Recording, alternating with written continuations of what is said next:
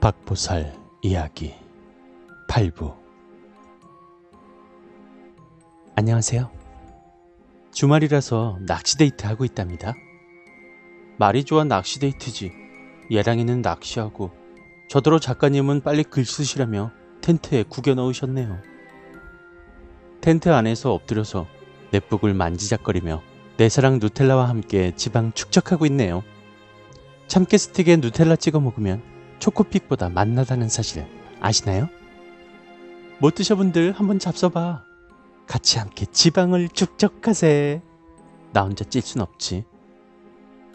아까 얘랑이랑 이세 계획?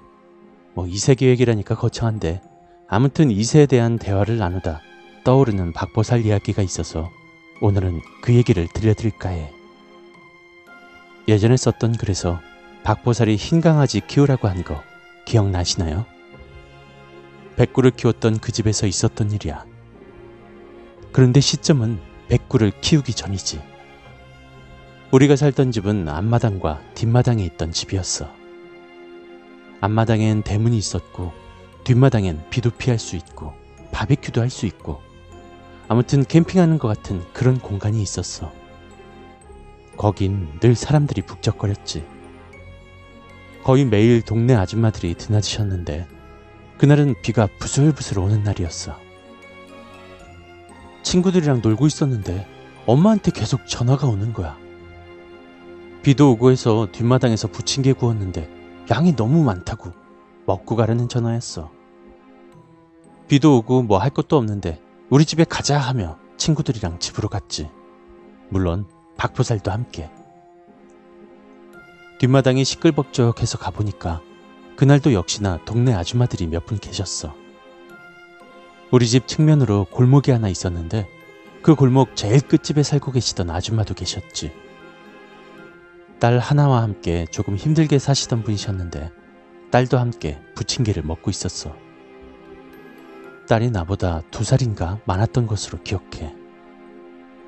그 아줌마는 사람을 너무 기분 나쁘게 옆으로 흘겨보고 혼잣 말씀을 많이 하시던 분인데 이상하게 난 그 아줌마가 너무 싫었어. 동네 아줌마들도 전부 그 아줌마한테 째비째비 하셔. 째려본다고 째비인가 봐. 그래도 인사 안 하면 엄마한테 버릇없다고 겁나 혼나기 때문에 안녕하세요 하고 부침개를 먹으려고 돗자리 위에 앉았어.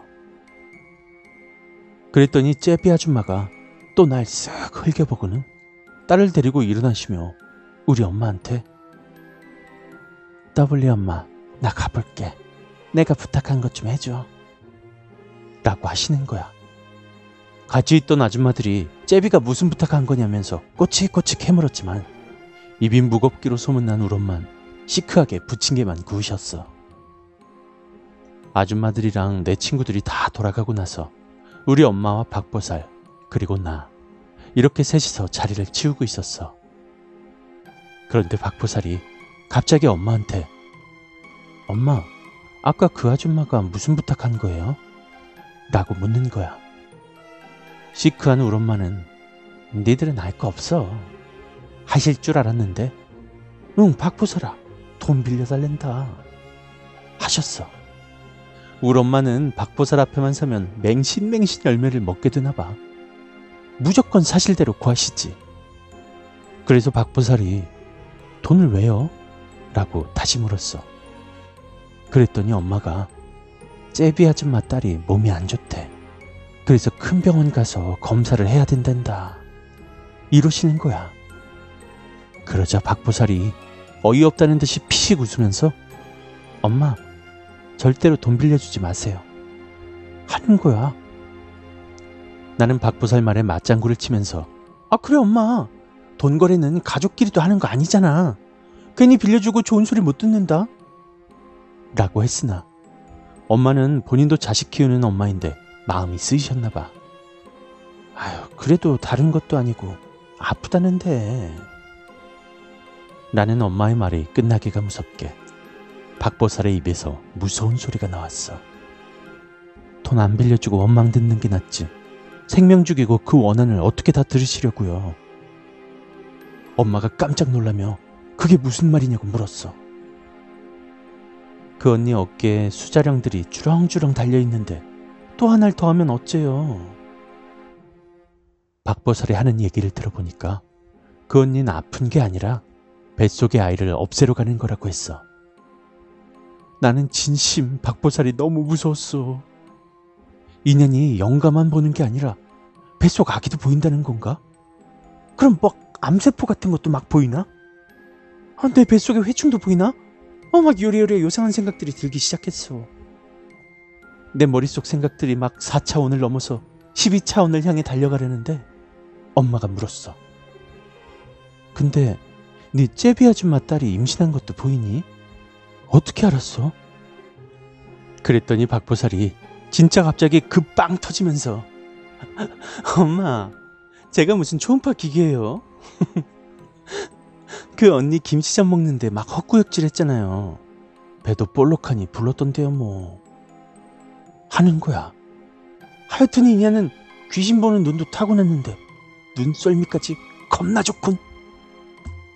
수자령은 태아령 또는 낙태령이라고도 하는데 세상에 태어나 빛을 보지 못하고 자의가 아닌 타의에 의해서 죽임을 당한 영가래.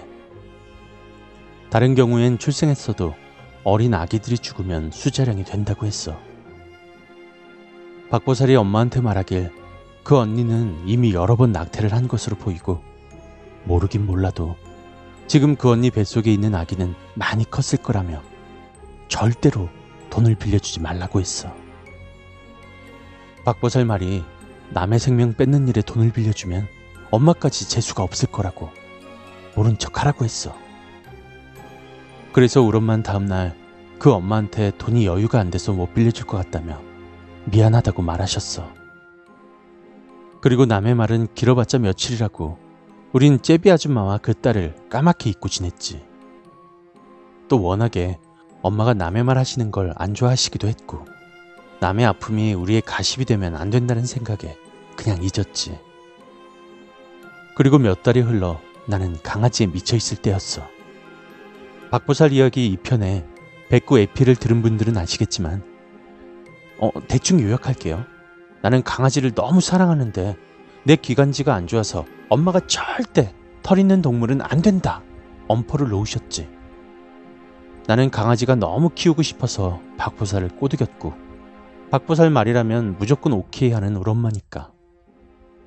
그래서 박보살이 엄마를 설득해주러 지가 키우는 강아지 세레니를 안고 우리 집에 왔잖아. 근데 세련이가 우리 아빠를 보고 미친 듯이 계속 짖는 거야. 박보살이 엄마한테 엄마 강아지 한 마리 키우셔야겠어요. 흰 강아지로. 라고 말했고 나는 시추나 요키나 푸드를 키우고 싶었는데 박보살이 흰 강아지를 키우라고 하는 바람에 엄마가 백구 한 마리를 데려오셨잖아.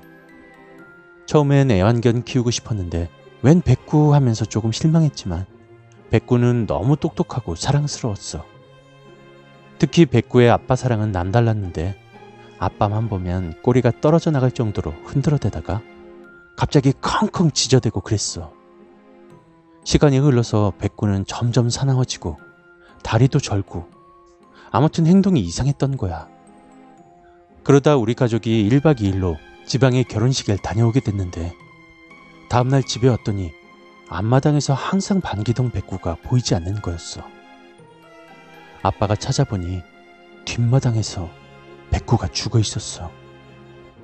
백구를 뒷마당에 묻어주고 엄마가 박보살을 불러서 왜 강아지를 키우라고 했었냐고 물었지.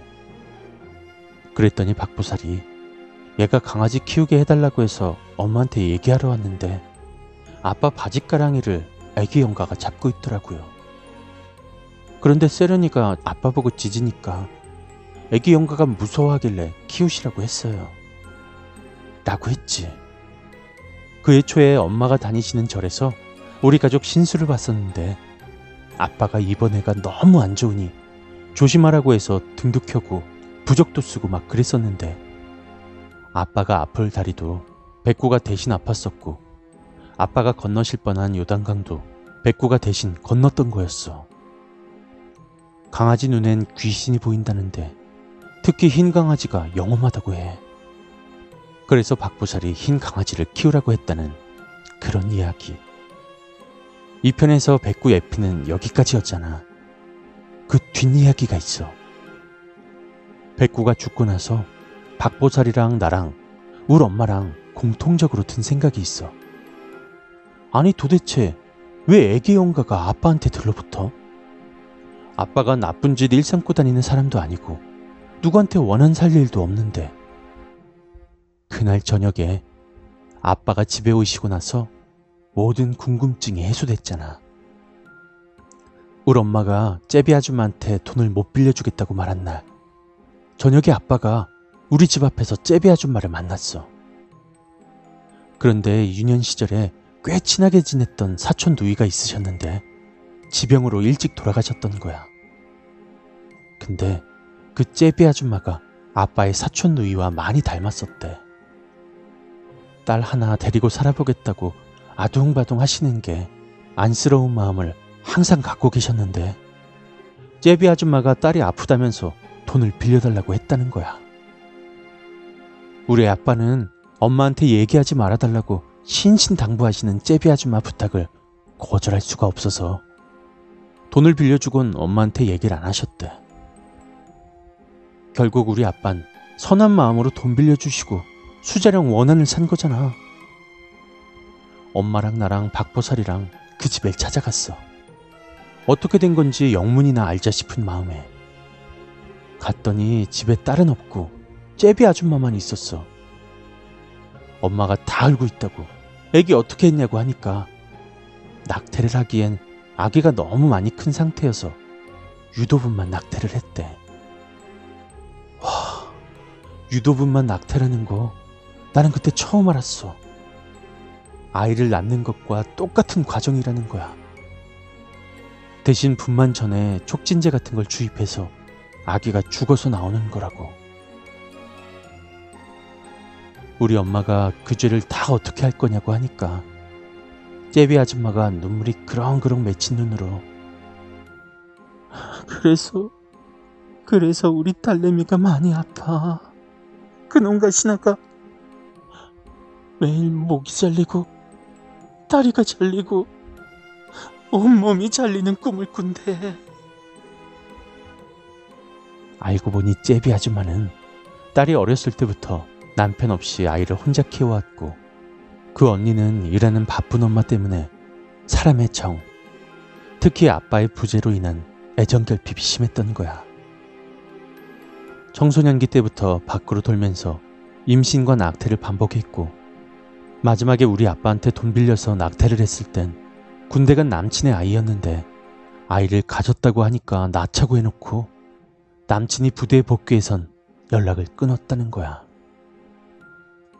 그 언닌 결국 뱃속 아이와 함께 남친의 연락을 기다렸지만 점점 배는 불러왔고 결국 이를 눈치챈 째비 아줌마가 낙태를 하기로 결정을 내렸다는 거야. 아무튼 우리 아빠의 사소한 실수로 별이 된 아기 영가를 위해서 우리 엄마는 박보살 이모님께 천도를 부탁드렸어. 이모님께서 아기 영가 옷이랑 같이 태우신 기도문이 아직도 생각나네요. 억겁의 시간을 기다려 잉태되는 너를 숨막혀 죽게 하고 갈기 갈기 찢어버리고 사지를 절단하는 고통을 준 네 어미를 용서하거라. 빛을 버려 그 천금 같은 시간을 기다리던 너의 하늘 내가 알고 기도하니 구천을 떠돌지 말고 극락 왕생하여 훗날 다시 인간의 모습으로 세상에 내려올 땐 선한 부모 밑에 귀한 자식으로 태어나 천수를 누리거라.